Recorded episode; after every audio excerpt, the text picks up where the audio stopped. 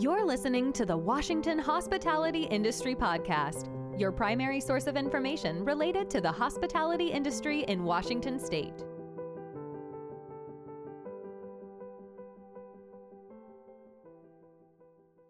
Well, good morning, everyone. Today we have um, a member of our advisory network, Sandip Soli.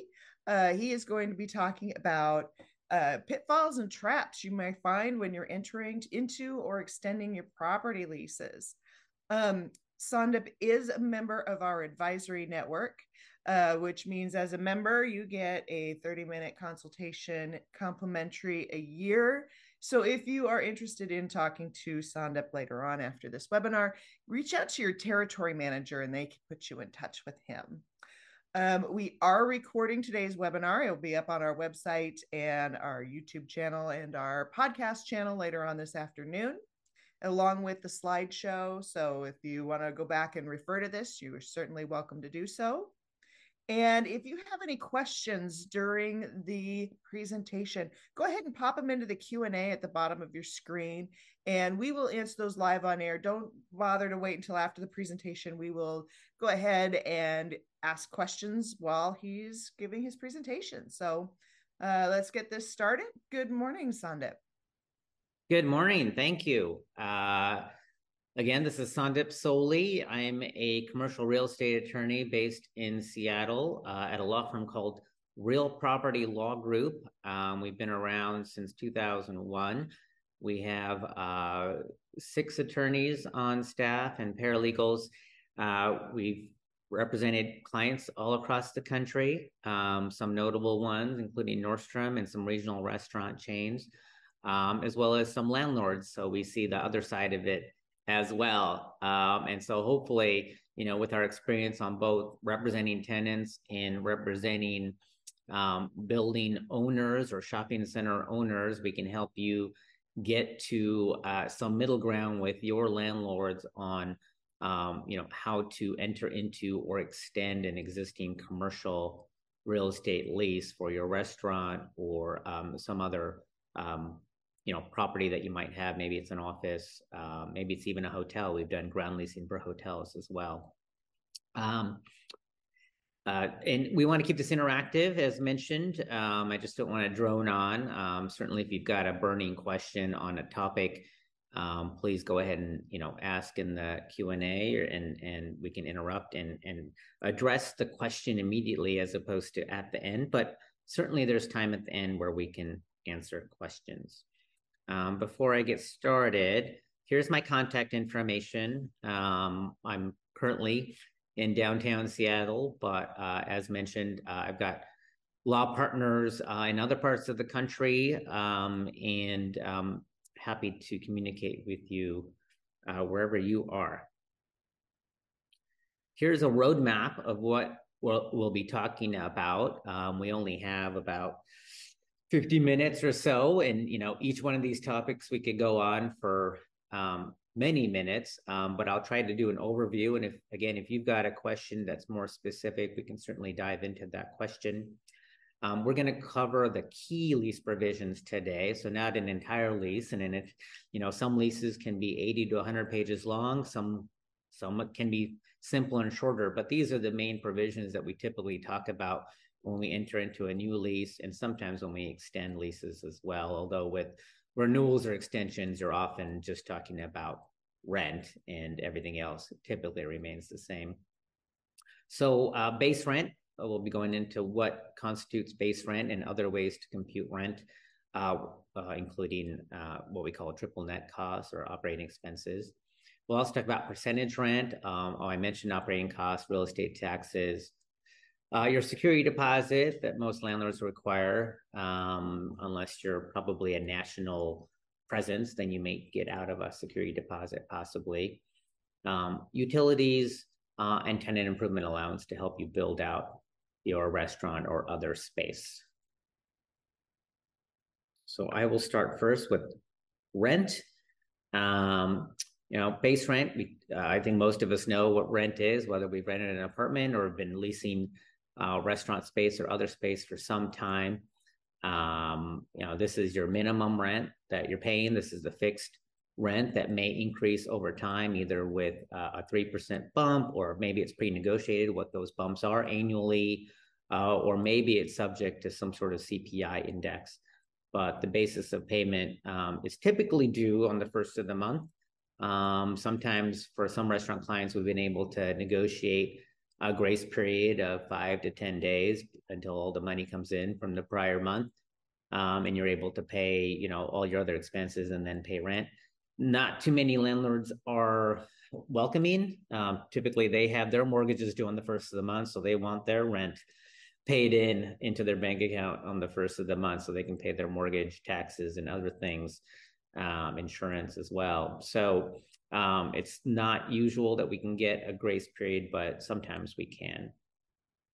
Um, adjustments and offsets. Sometimes there will be offsets uh, to the rent that you have to pay. For example, um, maybe you've overpaid uh, in a prior year uh, operating expenses, and there was a reconciliation from your landlord that came back and showed that you've overpaid and you should get some credit. Sometimes you can get credit against the rent that's next due.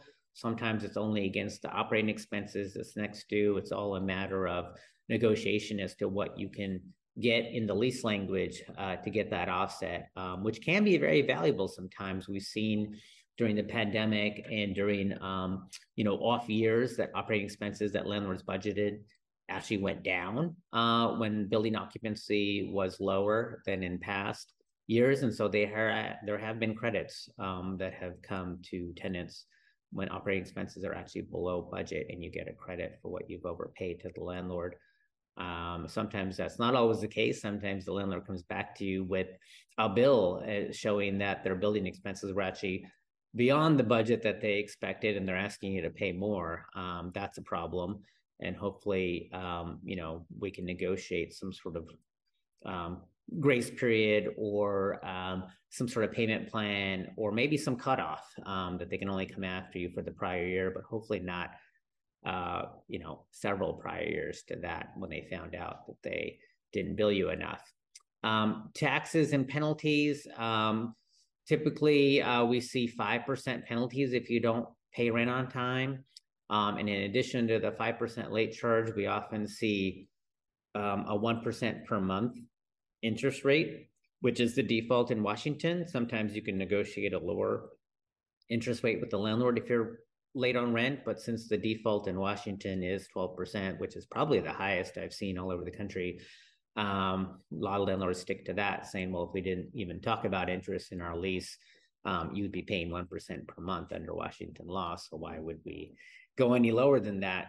Um, so that's something that's up for negotiation as well. But, um, you know, you kind of have to pick your battles and hopefully um, you're not negotiating too many of these penalties or interest issues because then the landlord will probably question whether or not you can pay rent on time. Um, but it is something to negotiate when you negotiate a lease, that's really the only time you can raise these issues because once you sign it, it's it's kind of set in stone and you're stuck with what you've negotiated. Um, the next uh, provision we often see in, uh, especially restaurant leasing, is percentage rent. Um, I see a question. I'll I'll get to that next when we talk about operating expenses. Um, percentage rent um, you may or may not have this in some of your leases, but a lot of landlords and restaurants do um, enter into leases that have percentage rent. Um, we saw a lot of this happen during the pandemic when restaurants couldn't pay the base rent, and in lieu of the base rent, they would pay percentage rent for a short term. Um, and then in good times, we often see uh, percentage rent added on top of uh, the base rent that you would pay. Um, typically, we want a break point. We don't want percentage rent right off right off the bat. Uh, we want to hit some break point number. Sometimes it can be low as low as the base rent number that you're paying per year to the landlord. Um, so you're paying the greater of basically base rent or percentage rent. Um, but oftentimes it's a it's a formula, what we call the natural break point. And I don't know what's natural about it other than there's a formula. So oftentimes, if for example, your base, if your percentage rent is 6%, what you'll do is you'll take the annual base rent and you'll you'll divide it by 6% or whatever percentage you have to get to that number. And that is the break point. And only when you reach that break point in gross sales will you have to pay percentage rent, which typically is more at the at the latter half of the year uh, for most restaurants, um, closer to the holidays. Um, that's typically what I see. In terms of due dates, um, typically we have reporting from the uh, tenant to the uh, landlord every month. Um, maybe it's just a matter of forwarding your retail sales reporting that you often do with the state of Washington monthly, and you just forward that or something similar to that report to the landlord to provide them uh, documentation of what your gross sales were. Um, and then you would pay a percentage rent on that if you've reached a break point at that point. In the lease itself, will often define what gross sales are, um, and we may have exclusions, for example, for service charges, tips, gratuities, credit card charges, things that are uh, that, that the restaurant's actually not taking in but actually paying out to others. We'll try to exclude. Um, gift cards or gift certificates sometimes are debatable. Um, you know, are you are you getting money in uh, when you sell the gift card or gift certificate, or is that just money in trust held for later uh, for when the customer actually spends the money at a you know maybe at a different location, maybe it's not at this location. So that's something um, that gets debated in lease negotiations. Um, we talked about tenant reporting. Typically, it's monthly, um, and typically it's some form of what you've already been providing to the state of Washington for your sales taxes. Um, in terms of audit rights, the landlord will want the at least the lease language to reflect that they have an opportunity to audit your um, your books if they don't believe that you have been accurately reporting um, your gross sales. Um, hopefully, if you're just giving them exactly what you're giving the state of Washington, it shouldn't be an issue. All right, are you ready for your question? Yeah, I've got. A, I see the question here. Um, I'm just. Is there anything I can do when the global landlord hires a property management firm whose expenses expenses have doubled from the previous property management firm? My CAMs have doubled as a consequence. Yeah, good question. So, uh, so when you're talking about CAMs, you're talking about common area maintenance expenses, which often refer is referred to as operating costs or operating expenses in a lease.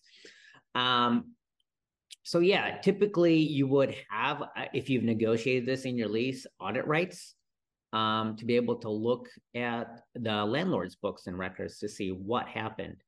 Um, what I have seen when I see this from clients, tenant clients, is that a new landlord or a new property management company comes in and decides, oh, there's things that we could have billed that we didn't bill.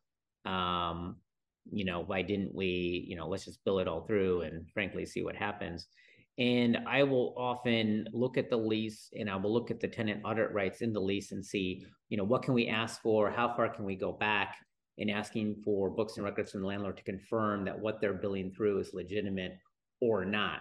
Um, so a lot of these uh, audit right provisions will may limit you to only the prior year. Um, typically, we try to not uh, have that limit because maybe they try to bill in more than the prior year, which which does happen. I mean, I've had landlord clients that fail to bill all the utilities through as they should have, and all of a sudden they're billing a tenant, you know, three years worth of, of utilities that they failed to provide, but um, it all depends on the language of the lease. If there was some cutoff in the lease that you can only go a year back, then uh, you can only go a year back. But if there isn't a cutoff, then it's somewhat debatable because the statute of limitations um, is much longer, typically six years on a written contract. Um, and so they conceivably could go back. And often there's language in a lease uh, that says the landlord hasn't waived their rights to seek payment for obligations that you know they failed to bill frankly earlier which is you know very unfair to the tenant who gets blindsided by a bill that basically doubles um, the cam charges as the question says here. Um, so hopefully there are audit rights where you can go in and um, ask for uh, an inspection or copies of landlord's books and records so you can actually confirm that those charges were legitimate or not um, uh, I've got a lot of clients that do that either directly with their property managers in house or with accountants um, outside accountants. Um, and sometimes there's some folks that will do it on a contingency fee basis. A lot of leases try to avoid that. Landlords don't like the accountants that do that on a contingency fee basis. They get a percentage of the savings that they get when they audit landlords' books. So you have to be careful about that language.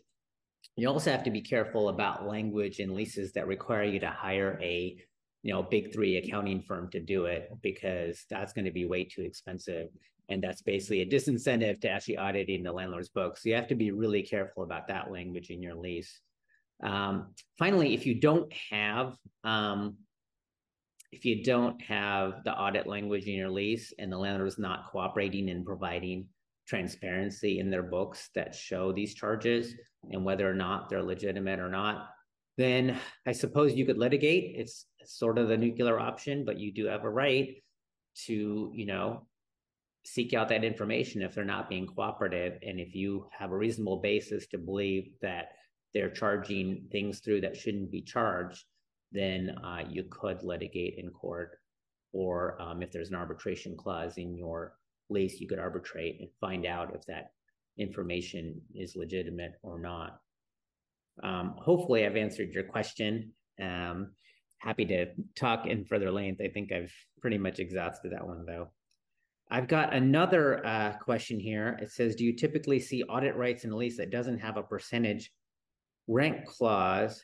Uh, the answer to that question is yes. Yeah, all the time.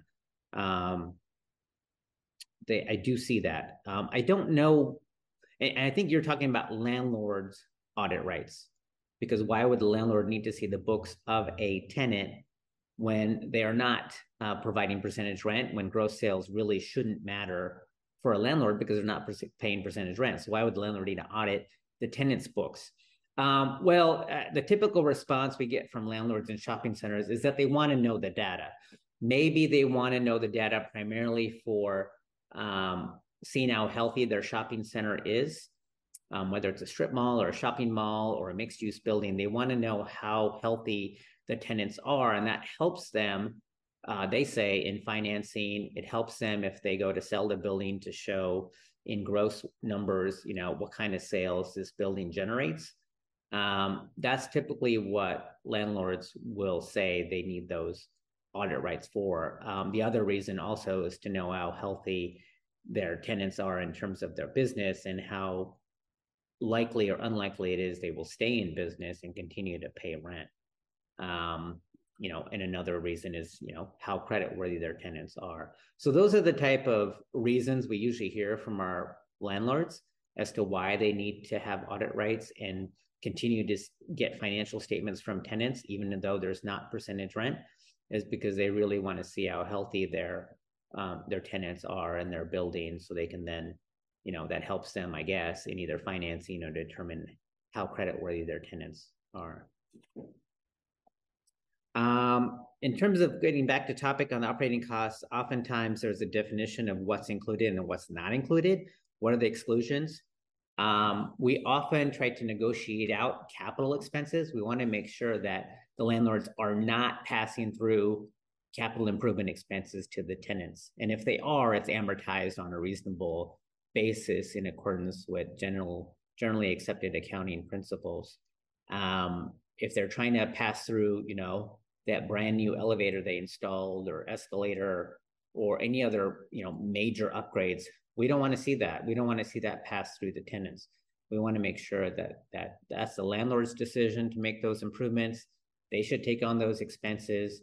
And sometimes we have to meet on a middle ground and have those costs amortized over the useful life of that um, of that capital improvement. For example, a roof or something like that. You know, maybe that gets amortized over 30 years. So the tenants that are currently there don't take on uh, all the costs, but the tenants over time take on those costs. Um, those are the types of things we try to negotiate out. There's a whole laundry list of other things we try to negotiate out. Um, sometimes you don't have to negotiate the specifics if you can get an overall cap on year-to-year increases in CAMs and operating expenses. For example, on the um, on the question that was first presented to us today from um, an attendee on the fact that the landlord or the new property manager doubled the CAM charges uh, the following year. If we can get a cap on that, that would be a really good solution um, to the problem. Um, typically, we try to negotiate a five percent cap year to year. Um, that might be harder these days with how inflation has been during the pandemic at you know seven, almost eight percent. It might be able, might be hard to get a landlord to uh, agree to, you know, a five percent year to year cap on increases in operating expenses and CAMs.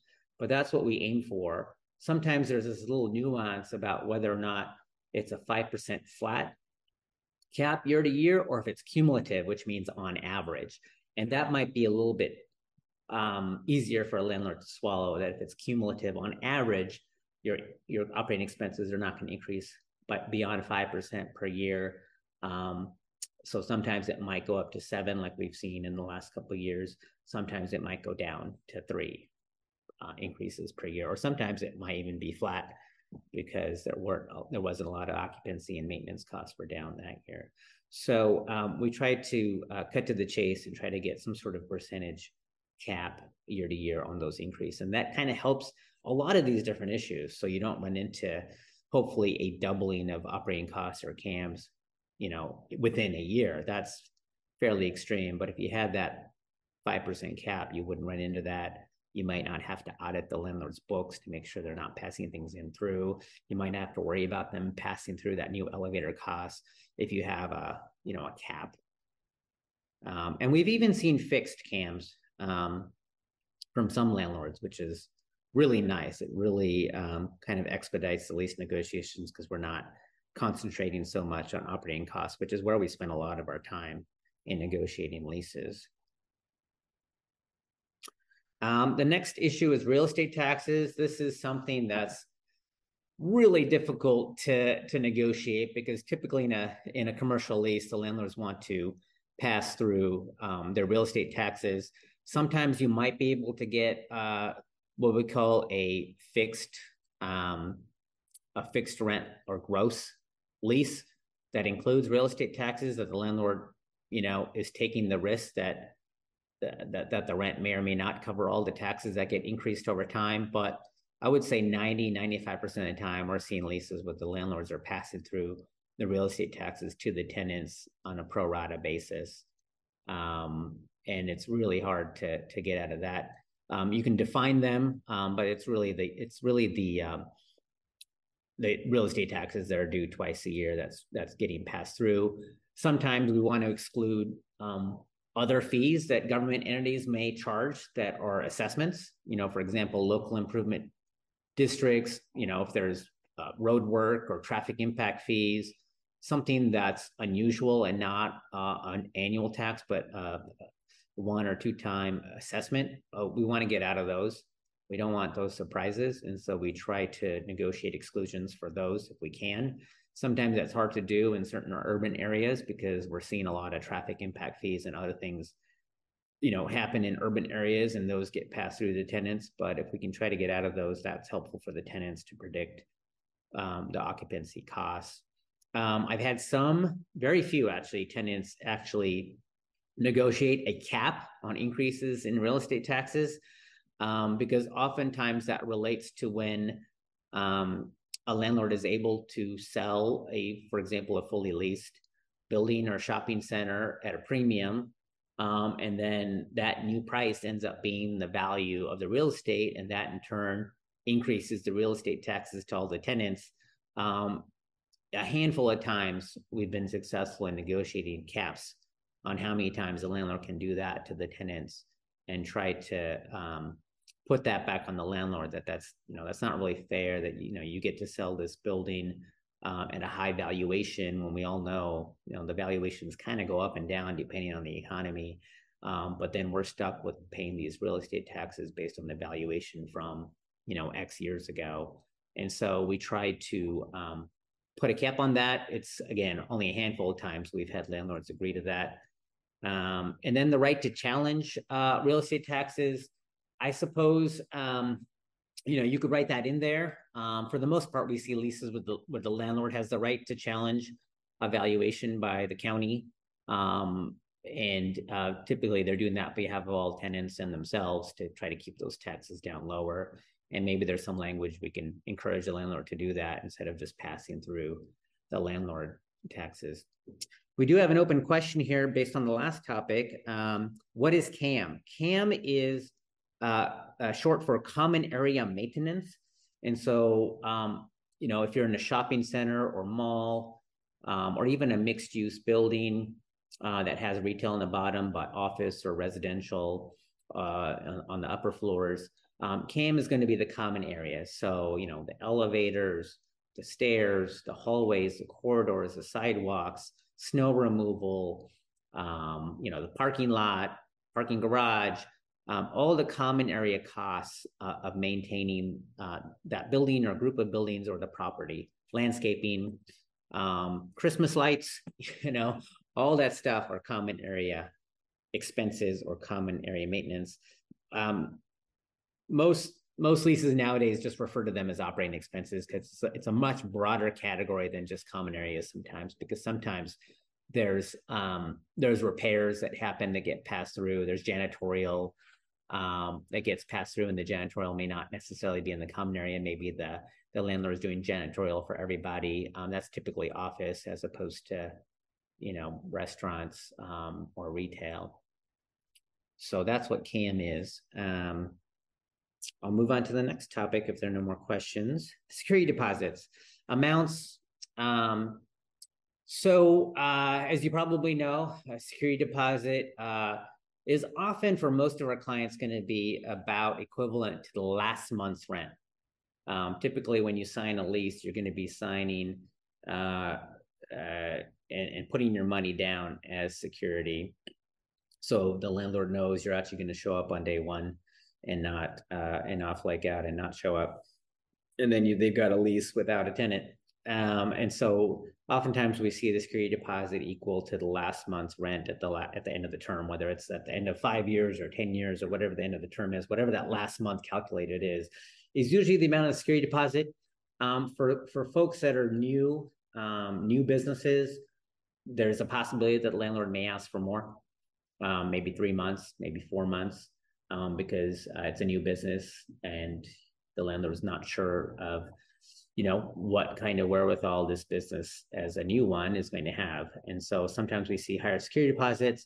Sometimes it's a trade-off with um, uh, personal guarantees or parent guarantees by other companies or uh, um, lines of credit. So there's other ways to get that security deposit number down um, and as I, as I mentioned at the top of this conversation, um, a lot of national and regional tenants that we have don't have to pay security deposits at all because they have, uh, you know, a business that has been around for decades. Um, everyone knows them as a household name, and so landlords really do want them to open up shop in their buildings, and they're not asking for a security deposit. They're just asking for a signature and uh, and showing up on day one. Um, sometimes there's prepaid rent for the first month rent. Um, that's often asked. Sometimes that only gets paid, you know, when the tenant gets the keys and takes possession. Um, is interest earned on security deposit? It's pretty rare, but if it's a significant amount, that's up for negotiation with landlords who gets to keep the interest on security deposits. The security deposit is there for the entire lease term, perhaps. So does the landlord make interest off of that, or does the tenant get some of that? Typically, it's the landlord, but you can ask uh, to negotiate that issue. Earnout and reduction. Sometimes we'll see, um, you know, if you're midway through the lease and you haven't had any problems, no defaults, no violations of the re- of the lease, you can negotiate an earnout or reduction in security deposit and get some of that money back. Have some of it apply to rent because you've been a, a, good tenant. And so why should the landlord have to hold on to this money for that long? I definitely had my share of clients that say, you know, we've got so many locations and to have all that money sitting out there for five to 10 years is just, it's just way too long. We need some of that money back. Um, and so that's something to ask for at the, at the start of a, uh, of a lease negotiation and or a renewal, frankly, if you're doing a renewal and you've been a good tenant for five to 10 years, you know let's talk about why you need the security deposit still. Um, you know if it's just to pay for repairs when we exit then you know what is a reasonable amount to have there versus the full amount? Um, the other uh, issue is the right to access or replenish the security deposit by the landlord. Um, if the landlord does need to dip into that security deposit there's always language that says the tenant needs to um, you know, replenish and replace that security deposit that the landlord has used. I've got a question here. It says, if a tenant is reluctant to provide a personal guarantee, for example, the tenant is an LLC with few assets, what do you recommend as an alternative way of assuring that rent will ultimately be paid? Um, you know, there's a couple different ways. Um, you know, there's line of credits, which um, you know comes with uh, you know uh, fees and interest from the bank that you get a line of credit from. But that has been one way that we've been able to accomplish what the landlord needs in terms of security of payment of rent, but not providing a personal guarantee. Um, some of our larger clients will go that route. They don't want to give out a security deposit. They want to give out a personal guarantee, but they will get a line of credit and pay the bank that interest rate to give a line of credit to, um, or, or I, I said line of credit. What I meant was letter of credit. Give a letter of credit to the um, landlord. So if for some reason the tenant can't pay rent, the landlord, after sending a notice of default and not getting paid, can go to the bank on this letter of credit and get paid that rent that's owed. That's one solution. Um, another solution to a personal guarantee is what we often call a parent or corporate guarantee. So maybe there's another company in the tenant's portfolio that can give that guarantee. Uh, you know, maybe there's multiple locations, and so maybe one, another LLC or corporation can guarantee uh, the lease obligations for another location that's under a different LLC. Often, our clients, uh, the small, the small, the larger ones, um, will basically sign all the leases under their corporate name. Usually those are public companies. Um, the smaller clients will typically have a separate LLC for each and every location to um, to limit the liability of that location to just that LLC. And so oftentimes we will have, you know, the parent or another LLC within the portfolio guarantee um, the lease or rent payments if that LLC's balance sheet or financials don't assure rent payments to the landlord. Got another question here. In a lease renewal, do you see TI money coming up? If it is an old building that is in need of repair, question mark. If the landlord is trying to update to current market rent, but the building is in need of large repairs, would you see either an inclusion of TI funds or trying to reduce rent? Okay, excellent uh, question. Before I get to that, let me go to that slide. Uh, and before I go to that, I've got a question, a follow up on the letter of credit. Uh, here's the question Do you have a ballpark cost of the letter of credit approach in lieu of a personal guarantee? I'm sorry, I don't. You'd have to go to your bank. That's really a banking relationship. Um, you know, I've got percentages in my head as to what that would be, but you know, just kind of think of a, a loan with an interest rate. What are the interest rates right now? I mean, it's going to be above prime.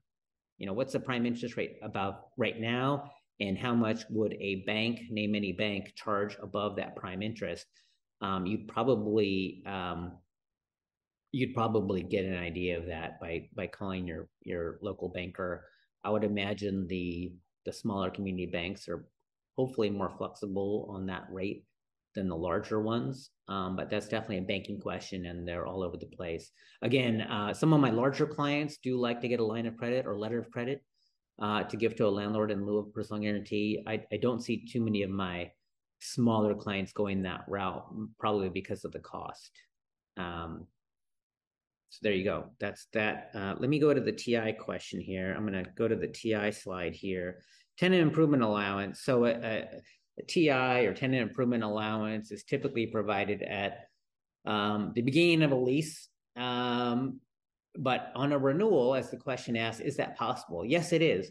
Because uh, typically, uh, when a landlord agrees to provide a tenant improvement allowance to allow you to use those funds and basically loan you those funds for uh, improving the place that is in need of repairs or upgrades or refresh, um, they the landlord is going to calculate repayment of those funds in the rental rate, and so that's something up for negotiation. So, for example, you know, even if the rent is relatively low at the moment, just coming out of the pandemic, and landlords are in need of tenants to fill their empty spaces, uh, base rents right now we're seeing at a you know fairly historical low point um, in the last 20 years from what I've seen. But I have had some clients that ask the landlord for that TI allowance and that money to upgrade a place to turn it from you know what wasn't restaurant space into restaurant space or to a space that didn't have a kitchen to a space that now needs a kitchen and a hood and maybe even a scrubber. Um, so there's a lot of costs involved. And landlords are willing to provide uh, that financing in the form of a tenant improvement allowance you know x dollars per square foot of space that you rent but they're expecting to get paid back that over time over the over the term of the lease whether it's five or ten years and they're going to roll that amortization of that repayment in the rent. So even if you could uh, rent space right now between 20 to 30 dollars a square foot if you're asking for a million dollars in tenant improvement allowance you're now looking at paying probably a lot more rent to pay back that tenant improvement allowance on renewal or otherwise so um, certainly uh, you could ask for it, you can negotiate it, and hopefully the landlord is amenable to providing that financing for you uh, if you're willing to pay back that tenant improvement allowance over the term of the loan. That does bring up uh, the issue of personal guarantees and all that stuff again, because um, the landlord wants to make sure they get paid back, and so you they may you may be looking at a personal guarantee, or like we said earlier, a letter of credit, some way of making sure that the landlord gets paid back that amount of money that they're essentially loaning you to upgrade uh, the space. Now, uh, tenants will often argue that listen, you know, this place is outdated, just like the question implies. You know, the space needs to get repaired and and and improved anyways uh, to attract a new tenant. So you know, how much of this do, you know, do you really need to get paid back? Or are these essential upgrades that you need to do? Sometimes you may want to just put that on the landlord. Um, sometimes you may want to say, listen, you know, this is stuff uh, to bring the place up to code um, at a bare minimum. This is stuff you should you should have to do. So um, to have me, you know, pay you back for all this stuff doesn't seem quite fair. So that's up for negotiation in terms of how much um, your rent is going to increase to pay some of that money back. Um, you know, one thing that uh, on a tenant improvement allowance you're going to have to run into uh, is what types of hoops you have to jump through to get that money dispersed. Is that money that the landlord is going to just write a blank check? No, absolutely not. They're going to want, you know, about five or six different things before they cut that check to you. They're going to want, you know, lien waivers from your contractor and subcontractors to make sure that you are paying them and uh, and, and, they're not going to file liens against the building or the buildings. Um, they're going to want uh, some assurance that the money went to what you said it was going to go to and not in your pocket or something else. Uh, and they're going for real estate improvements, not to FF&E necessarily. Um, so you're going to have to show proof of, you know, spending the money on things that actually improve this space and not some other space or something else or personal property or furniture or anything like that, that that's actually going to improving the building. And so you're gonna have to show uh, evidence and receipts that the money went to uh, improving the space. You're gonna have to show lien waivers that these people, um, contractors, subcontractors, uh, either got paid or expecting to get paid and will not file liens if they get paid. Um, you'll have to show probably, you know, permits. Um, if a certificate of occupancy or certain inspections are required, you're gonna have to show passing those or issuance of those permits or certificate of occupancies. Um, there's a whole bunch of other hoops you may have to jump through, and those are subject to negotiation too. Typically, the landlords in a lease that they give you will have a laundry list of things, and you'll have to make sure you can hit every one of those. And if you can't, then you know you're gonna have to negotiate for a more reasonable list of things before you get that money. Um, the one thing you should look out for is a deadline or expiration date on getting that money. Sometimes I'll see leases where landlords say, well, if you don't jump through all these hoops within 180 days of signing the lease, I'm not going to give you the tenant improvement allowance. Well, 180 days is not very much time, especially when you consider how long it takes to get a permit these days. And so you're going to want to look for that language buried in the lease make sure you have, I would say, at least a year to get everything done. Because even if you can build out the space in 180 days and, and get your permit and build out the space, there's a lot of those hoops, like I said, you have to jump through uh, and get all the paperwork together to submit to the landlord to actually get the tenant improvement allowance.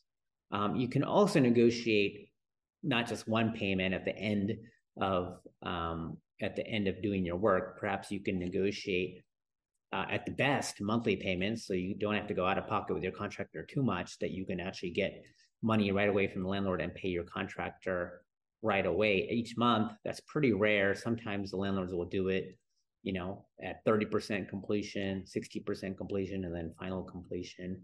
So they'll divide it in thirds. Um, unfortunately, there are some landlords that require you to do everything and then they'll pay you at the end. But I would do your best to negotiate out of that one because that's a lot of money out of your pocket before you get reimbursed by the landlord for your tenant improvements. Okay, I think we uh, skipped over uh, utilities. Uh, that's one thing uh, that comes up, uh, believe it or not. Um, you know, is the landlord providing the utilities, or more likely than not, is it a uh, third-party utility company? You know, how how much right does the tenant have to use their own provider? Probably not much. You're probably in a city or county or neighborhood where there are a, limited number of utility providers for electricity, water, gas, you know, uh, communications, internet. Um, you're probably stuck with those folks, but uh, these these do come up because um, you know certain clients have um, more favorable relationship with some utility providers versus others, or bad experiences. Um, you know, especially when it comes to you know telecommunications and internet. You know what uh, what facilities can you use um, for that? And then, um, you know, how are these things being um, billed? Are they being billed directly to the tenant, or are they build, being billed to the landlord, and then the landlord passes on those costs to the tenants? Are there meters, or is it a rough math? Is there proportion? Are you paying based on square footage compared to other tenants in the building? Um, if you're the only tenant, you're paying 100%. Um, if there are no meters, you know, how is this how is this calculation even reasonable? Are they allocating more to you than is fair? I mean, these are things to really consider because those can be large bills, right? And especially if, like we talked about earlier in this um, webinar, if the landlord fails to bill you for several months or years, and then all of a sudden hits you with a big bill of utilities that they failed to to bill you with, but they calculated later that they actually should have received this from you earlier, and this run, unfortunately, this happens all the time, uh, more often than not. Uh, well, maybe not more often than not, but I've actually had several clients, including one recently, where this has happened to them in two different locations, and landlords are asking for more money that they failed to bill earlier. And now, uh, you know, our tenant clients are scrambling to figure out, well, you know, why didn't you bill us for this stuff earlier? Um, you know, what can we do? Is there anything in the lease that cuts off the landlord trying to collect this stuff? Um, you know, months or years later. And sometimes we'll find that language in lease, sometimes we won't. So I think it is important, probably to, as a tenant anyway, to insert some language to say, okay, you know, after a year of looking at your books and reconciling what the costs are, you shouldn't have to, you know, you shouldn't have the right to come after us for anything, you know, a year prior, you know, prior to a year. That seems pretty unfair and it's going to add up quite, quite a bit.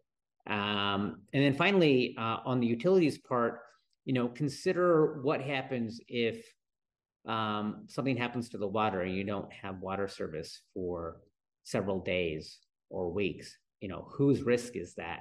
Oftentimes, the lease, believe it or not, will put the risk on the tenant, even though the landlord may or may not be in control of supplying the water or the electricity, for example.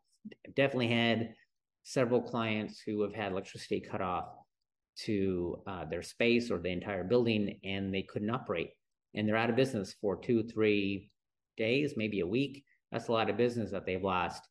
Uh, unfortunately uh, even after writing letters to the landlord saying you know they're in breach and you know they need to make up for this and they're they're you know they're going to owe damages um, it usually comes down to business interruption insurance. Hopefully your business has um, commercial general liability insurance and with that business interruption insurance which will cover um, your lost revenues for that amount of time that the water electricity was shut down for usually construction reasons is what I've seen.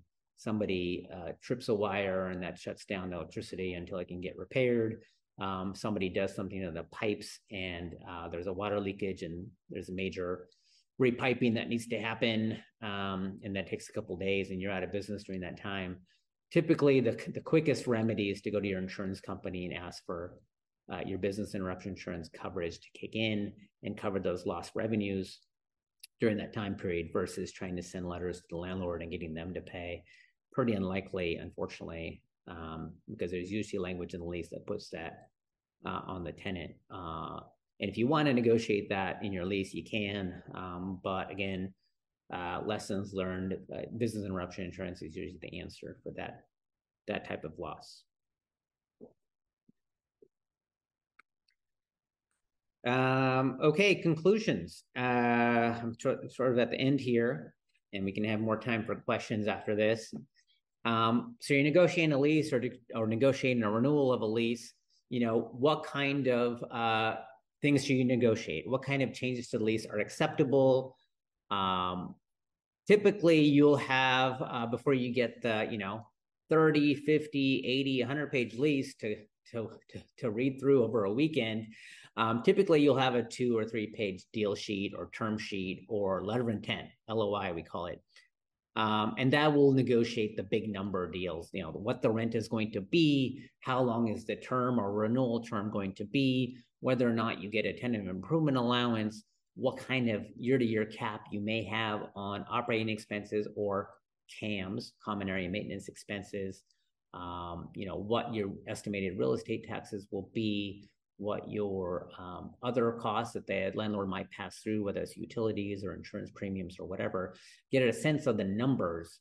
Um, in addition to, you know, some of the things you may you may ask that we don't that we didn't cover today. For example, an exclusive. Maybe you have an exclusive on a certain type of cuisine, and and the landlord, you know, you don't want the landlord to lease to any other uh, company or competitor uh, that same type of cuisine. You should have exclusive on that and other people will do you know other types of cuisine or other types of businesses um, if you're a retailer for example um, these are the types of things that should be on a term sheet or letter of intent uh, so you can negotiate those business points up front uh, whether it's a new lease or renewal and then uh, you can make sure that the lease it flows through to the to the actual lease document that'll be binding that you sign um, again, distinguishing acceptable from unacceptable changes.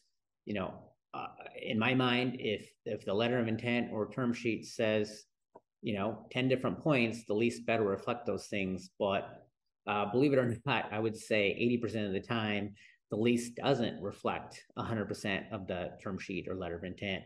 And you have to make efforts to make sure it does reflect exactly what the business points are. Um, beyond that, it probably takes an experienced negotiator and leases or an attorney to distinguish what are acceptable or unacceptable changes. Like I said, our law firm has represented lots of different tenants over the years, as well as landlords. So we kind of have a sense of what the middle ground is on acceptable and unacceptable changes, you know, what's typical. And those are the types of things you should be able to negotiate.